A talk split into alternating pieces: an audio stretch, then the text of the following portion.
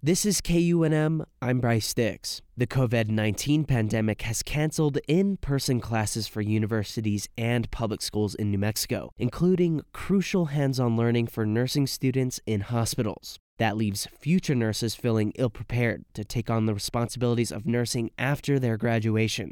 To replace hands on experiences, nursing programs across the state have moved coursework to online simulations and video lectures. Michaela Hernandez Boyd is a fourth semester nursing student at the University of New Mexico. She says to really learn, nursing students need to be physically touching patients at the hospital. It's absolutely terrifying the fact that I'm going to graduate in August and be trusted with people's lives as a 21 year old. But if we have to continue this, I'm I'm really apprehensive about being prepared as a nurse after graduation and about passing my boards. Hernandez Boyd is fortunate to have an internship at UNM Hospital that counts for clinical hours, but she says other students are stuck doing busy work online and not getting much out of it.